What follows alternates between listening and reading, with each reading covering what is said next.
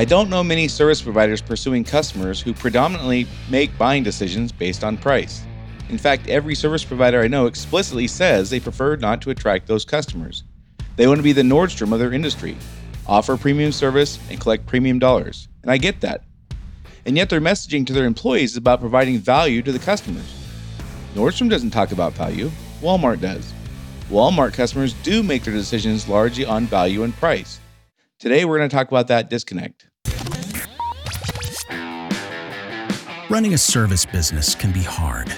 It is not unusual for business owners in industries like contracting, home repair, auto repair, business to business services like janitorial, IT and accounting, and many others to feel overwhelmed by all the priorities facing them at any given time between addressing the needs of the customers, managing the employees, figuring out the financials, and getting processes in place, feeling like you're making significant progress on your business journey can be difficult.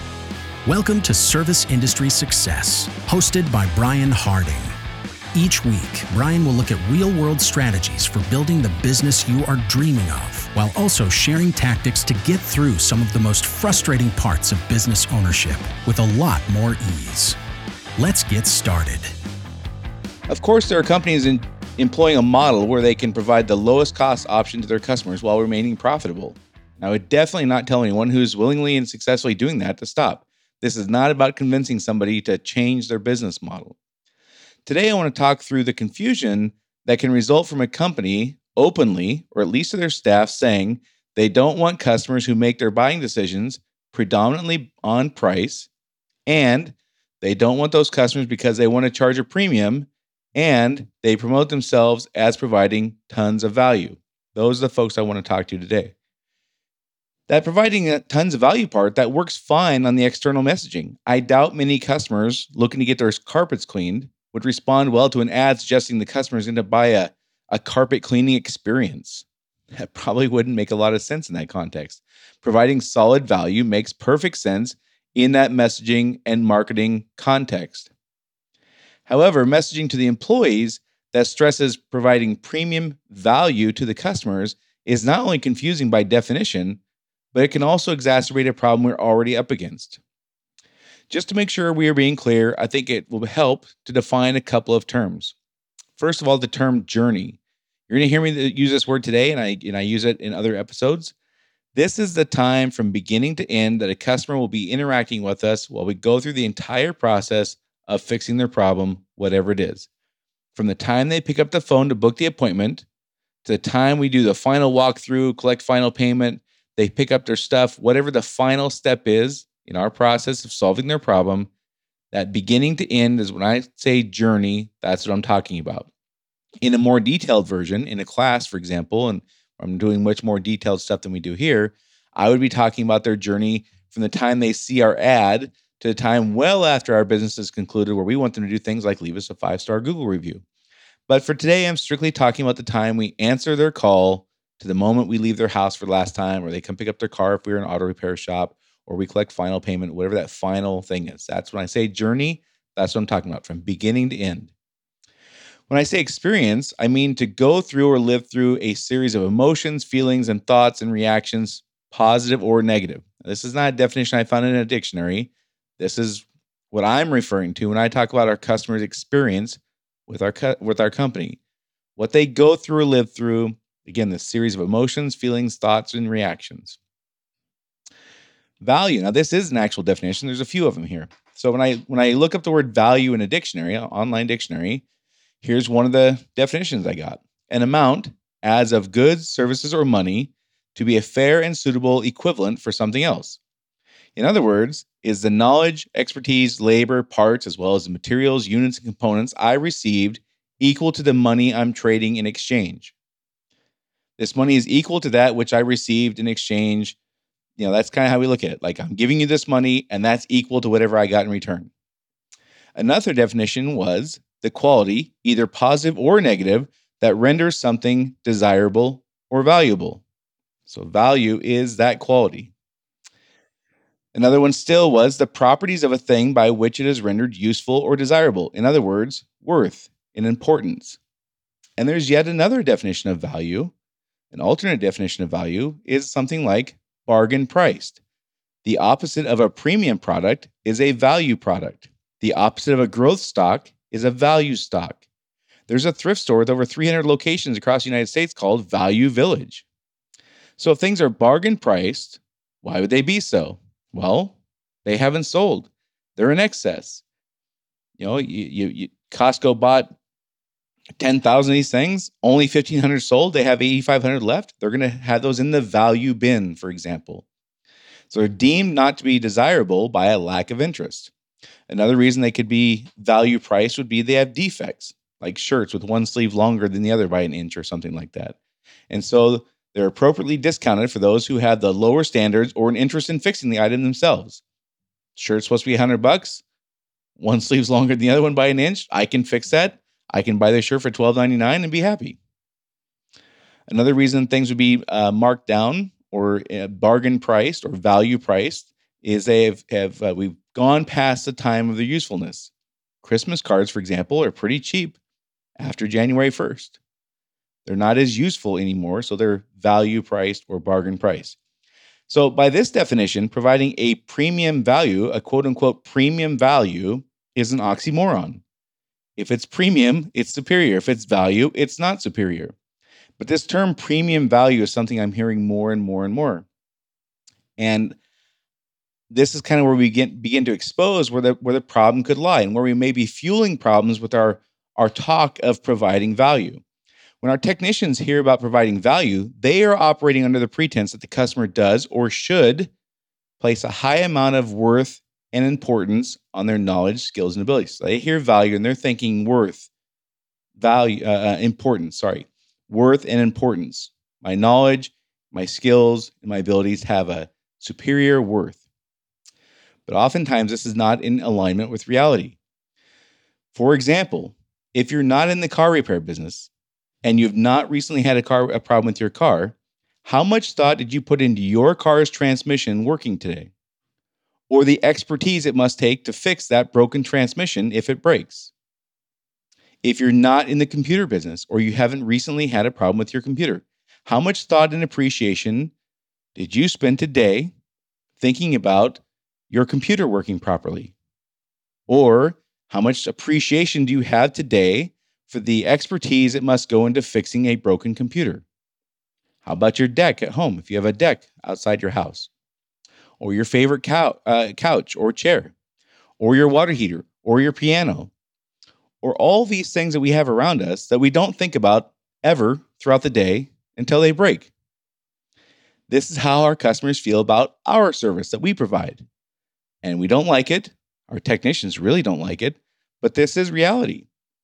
If we are in the transmission repair business, it would be unreasonable to expect that our customers have a a, a zeal for our our expertise in fixing transmissions. What they have a zeal for is their life getting back to normal. If we're in the plumbing business, it doesn't make sense for our, uh, our us to to carry on as if our customers have a, a great appreciation of our expertise in fixing things. They haven't thought about their water heater in seven years, probably. Same thing if we're an electrician or an HVAC tech or carpet cleaner or whatever it is we do it's quite common for our technicians to overestimate the real appreciation or the amount which can be attained for the service we provide, for the skill that it takes to fix whatever we fix.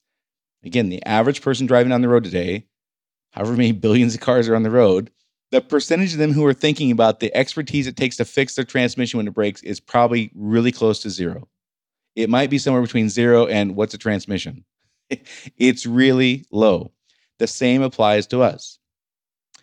It's not uncommon for highly skilled individuals to assume that people should place a higher amount of appreciation for their knowledge and skills than is realistic. Now, this is not a comfortable conversation for us to have with our team.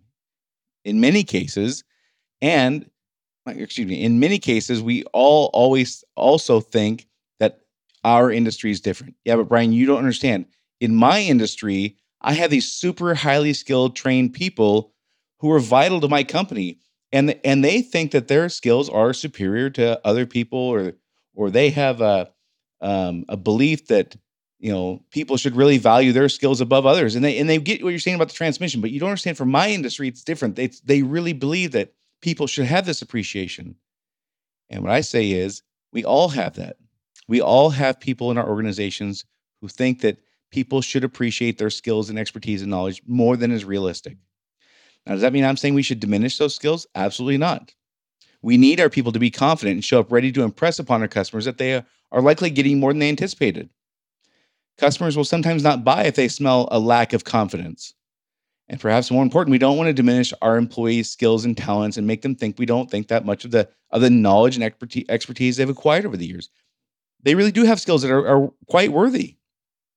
Simultaneously, it's not helpful to have technicians so full of their own worth or perceived worth, they can't see that they're not even close to addressing the customer's real concerns by boasting about their own expertise or continuing to imply the customer's just missing the boat by not really appreciating what the technician does well enough. It's equally detrimental when the technician is way out of touch with how much the customer is able or willing to appreciate what the technician does. We can't make people appreciate the transmission repair person more than they do. I'm sorry. This is the way it is. There's a finite ceiling for how much anyone will appreciate another person's knowledge, skills, and abilities. Almost universally, they're comparing the skills of the other person and the value of those skills with their own. And our customers are not eager to believe that our technician skills are worth a lot more than their own especially if this is one of those oh so desirable, quote unquote, high income households. It's not very likely that those high income households are going to say, oh, yeah, this guy should be getting four, four times what I make. That's not going to feel good for the customer. They're not going to want to do that. And it might be wildly uh, inappropriate depending on the customer's profession. So, none of us in a hurry to acknowledge that someone else has knowledge and skills that are quote unquote more worthy than our own. Sometimes we encounter a, a skill and uh, a price and worthiness gap, and we have no choice but to accept it. And I'm not suggesting that every time we bump into a neurosurgeon, we have to have some kind of like reckoning with ourselves. I think we can all accept that neurosurgeons have skills that are more worthy than the average shelf stocker at Safeway. That doesn't mean they're better people. It doesn't mean they deserve more or less happiness. But saving a life is probably generally accepted as worth more than rotating the stock of packaged groceries on the shelf at Safeway. It just means the stakes are higher for neurosurgery than they are for shelf stocking. It's life and death in one case, and it's not in the other. There's fewer, far fewer neurosurgeons walking around than shelf stockers. And most of us wouldn't think that with a little bit of training, we're quite able to step in the role of being a neurosurgeon. While we would think, I could probably handle some shelf stocking if I got a reasonable amount of training over a little bit of time. When you need a shelf stock, a neurosurgeon could pretty quickly fill in. It's not the other way around. It doesn't work the other way around. So, when we're talking about assigning worthiness in part based on scarcity when, when we are talking about assigning worthiness, in part we're talking about scarcity. How many or how many, how few of these people are there? The stakes or consequences, like what does this uh, uh, bring more value? Does this thing bring more value to something if it goes well? Like my carpets look brand new again after they've been cleaned, which makes me feel like my property is worth more and more valuable than it was when they looked when they were dingy. People also think about what is the risk if something goes wrong, like uh, you know, uh, like a person's life ending in a neurosurgeon's case. Each individual's ability to appreciate, based on their own life experiences, what it takes to become proficient in that craft or trade is taken into consideration. We just have to accept that when buyers are assessing their relative value to a, a service provider, part of that calculation, like it or not, is how many hours or what amount of activity does it take to produce the amount of money this is going to cost. The value I'm getting is in dollars. I'm giving you something in dollars. It takes me X amount of hours or whatever it is to generate that kind of money. Therefore, this, there is a, that subconscious calculation going on there. Part of the assessment is how scarce this skill set is. Plumbers, for example, spend more money to advertise than any other industry except attorneys. So you can't market yourself as a scarcity if you're in plumbing. It just doesn't work that way. And of course, the customer is weighing the stakes. If I get this done by a cheaper, lesser skilled person, what's the risk? And sometimes when we talk value, that's what we're really talking about. They also think how often, based on their own, own experience, are these kinds of skills really worth what people charge them? Now, in their own life experience, sometimes people have charged too much and they go, that wasn't worth it. And sometimes they go, yeah, they charge a lot, but it was worth a lot. So when our customers hear our technicians speak in terms of value, they may be thinking things like discount, defective, undesirable, less than premium, those things we talked about earlier. I would rather not teach my technicians to speak in terms that are often equated with low quality and undesirable products. That may have the opposite effect of what I would want. It may cause the customer to place less worth in what we're selling than more. So it depends on who your client is. As I said in the beginning, there's a ceiling on how much a person can appreciate the worthiness of another person's knowledge, skills, and abilities. However, there's a much higher ceiling on how much a person will appreciate how much you make their life easier and better. In general, there's limited room to move a person's appreciation of the technical or direct value. You can move it for sure, but it does have a limit. There's much more room to move a person's appreciation of the experiential or indirect value we are providing. Developing a stellar reputation for fixing broken thermostats correctly will not pay as well over the long haul as developing a stellar reputation for providing complete peace of mind to your customers. So we can talk value externally in our marketing because we believe you know our customers will hear something like fair price, like a, a fair exchange, a reasonable exchange of money for for goods or whatever. But internally, We'd better be talking experience if we're wanting to charge a premium. If our technicians are not aware that the quote unquote premium in our premium pricing is directly correlated to the experience we are providing, we are in trouble. You can have a crummy experience at the DMV and still get your driver's license. You still get the technical problem resolved. My license was expired. I walked out with it. It was a terrible experience. I still got my driver's license. You cannot have a great experience at the DMV without getting your driver's license renewed. The great experience implies the technical problem was resolved. So, because our technicians often believe people appreciate their technical ability more than they really do, people almost universally appreciate the positive impact of their lives on their lives our technical ability brings, not the actual ability itself. If our employees don't understand that basic premise, we need to work on that immediately. It's not the skills that they appreciate, it's the benefit to their life that they appreciate. Here's what the customer thinks I'm cold. I don't want to be cold anymore. Your expertise solves my being cold problem. Awesome. But if it wasn't you, it would be another person who would solve my being cold problem. It doesn't make you special. It means this exchange of money for a solution is fair and there's value. What we want the customers to think is these guys really respected me and my property. These people really get me. They made this all about me. I have complete peace of mind. I trust these guys completely, and I know they took care of me. The things we want come as a result of the customer thinking we put them first. When we are focused on our technical abilities, when our technician is standing in front of them talking about, I had this certification and I had this many years in, in, in experience and I have this amount of extensive, extensive training, we are focusing on us. Well, unfortunately for us, the customer doesn't care about us. The customer cares about them. Next thing is there's a ceiling for how much our customers are likely to start their journey with us, appreciating our knowledge, skills, and abilities. Yes, it can move 100%. You can absolutely get on site and demonstrate that, wow, there's this person knows more than I would have expected. But there's a limit. And there's also almost always a gap between how much the customer appreciates our knowledge, skills, and ability versus how much our technicians or revenue producing employees think they should. We don't think about our phones and our internet until they stop working. Same with our transmission, same with our piano, same with our water heater.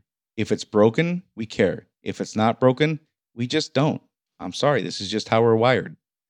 When we're talking about providing a great experience, the, the quality of the workman the craftsmanship is implied. When we talk value, those things are not implied. When it comes to wedding dresses, you know who has to talk up quality? Kohl's, Marshalls, the local wedding dress warehouse. You know who doesn't talk about quality? The super high end wedding dress shop. They talk customer experience. The quality is implied. They talk about understanding what really makes what really matters to the bride. They talk about making it all about her and giving her peace of mind and making sure she doesn't feel foolish about not understanding any part of this process. We are going to, don't worry, we got you. We're going to take care of you. We're going to put you first. We're going to handle all your needs. You don't have to worry about a thing. They do not talk about the thread, they do not talk about the fabric. The quality is implied. If we want to be able to charge a premium, the money in the premium ex- is in the premium experience, not the premium technical skills. If we're screaming about how we have the best plumbers in town and we have the best solar people in town and we have the best carpet cleaning people in town, what do you think our competition's saying? You think they're saying, oh, yeah, those guys are right. They're way better than us. no, they're saying the exact same thing. No, we're better. No, we're better. And what does the customer hear? You're all the same. So for most of us, the customer's appreciation for our skills will go to zero within a day or so at the most after we've left the house. They expect the HVAC system to work. They expect the air conditioner to work when you're done. They don't even think about the air conditioner until it's broken. You can't make them appreciate that more than they do. What they will remember, though, is how we made them feel. They will remember the experience. That they will appreciate and remember for years. You can change their expect, expectation of the experience.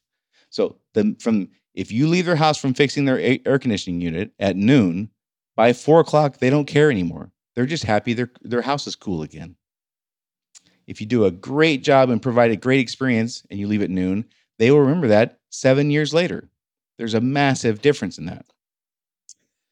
Uh, if you know, if you don't believe me, like take a look at the reviews in any industry. Of course, start with yours, but look at any industries. I would say that less than 10% are about the technical skill. Are you going to get the ones where it says something like, I had four companies come out, nobody could figure out till this guy did? Absolutely. Those things are going to exist. Is that the majority of them? Absolutely not well over 90% are about how they made how we made them feel special. They were out here quickly. They did a, a great job of making us feel comfortable and, and peace of mind and all these things that we want. If I'm selling a football with Tom's Tom Brady's autograph, I'm emphasizing the signature, not the quality of the football. So, more on that in a minute. First, if you're reluctant to have conversations with your team about topics like this one because you're not confident you know the best strategies and tactics to get the results you want, pick up a copy of my book, Service Industry Success, just like the podcast, Service Industry Success. This book takes a deep dive into leadership ideas, strategies, and tactics that have worked for me for many years.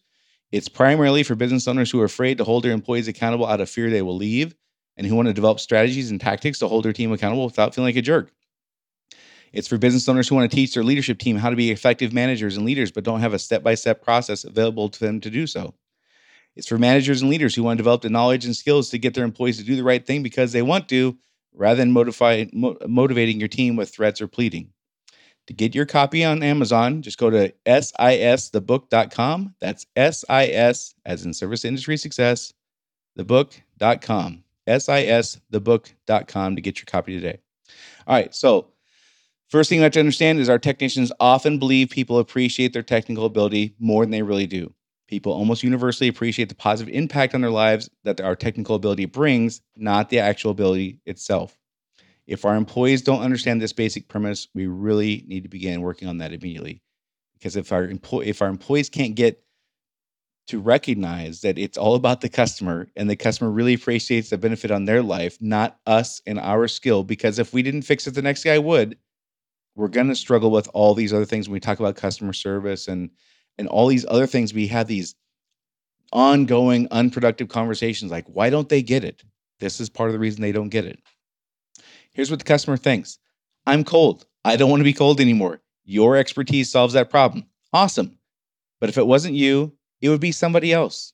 It doesn't make you special. It means this exchange of money for a solution is fair. There's value. What we want them to think is these guys really respected me and my property. These guys really get me. They made this all about me. I have complete peace of mind. I trust these guys completely, and I know they took care of me. The things we want come as a result of the customer thinking we put them first. When we are focused on our technical abilities, our certification, our years of experience, our extensive training, we are focusing on us. I'm sorry, the customer doesn't care about us, they care about them. If uh, there is a ceiling for how much our customers are likely to start their journey with us, appreciating our knowledge and skills and abilities. Yes, it can move, but there's a limit. There's also almost always a gap between how much the customer appreciates our knowledge, skills, and abilities and how much our technicians or revenue producing employees think they should. There's no question. we're talking about providing a great experience. The quality, workmanship, and craftsmanship is implied. When we talk value, those things are not implied. That's why I'm reluctant to talk value in the context I'm hearing it sometimes. When we talk value, those things, the quality and stuff is not implied. Again, if you if you're if you're buying wedding dresses, you know who has the top quality? Kohl's and Marshalls and the local wedding dress warehouse. The people who don't talk quality is the super high-end dress shops. Those things are implied. Those people talk about making the bride, making it all about the bride and giving her peace of mind and making sure she doesn't feel foolish and making sure that she knows that they really understand what matters to her today because it's her day. If we want to be able to tar- charge a premium, the money is in the experience, not the technical skills. The technical skills are given. Yes, you have to have them. I'm not saying don't train technical skills. You have to have them. But that just gets you par. That doesn't get you to premium.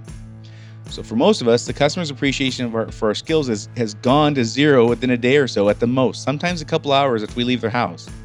What they remember is how we made them feel. They remember the experience. So take a look at the reviews of your industry. See what see what I'm talking about. Uh, again, if I'm selling the football Tom Brady's autograph, I'm emphasizing the signature, not the quality of the football. All right. Don't forget to go to sisthebook.com today. Get your copy of Service Industry Success. Um, also, subscribe. If you haven't subscribed yet, hit that button, subscribe. It takes like a half a second. Punch that button. Share this podcast with a friend or colleague who's a business owner in the service industry. I really appreciate that. And if you haven't yet, please give us a rating review. If you could spare a couple minutes, that's how we grow this thing. Uh, listenership is going off the charts lately. Thank you guys very much for sharing. I sure appreciate that. And that's it for this week, and I'll see you all next week.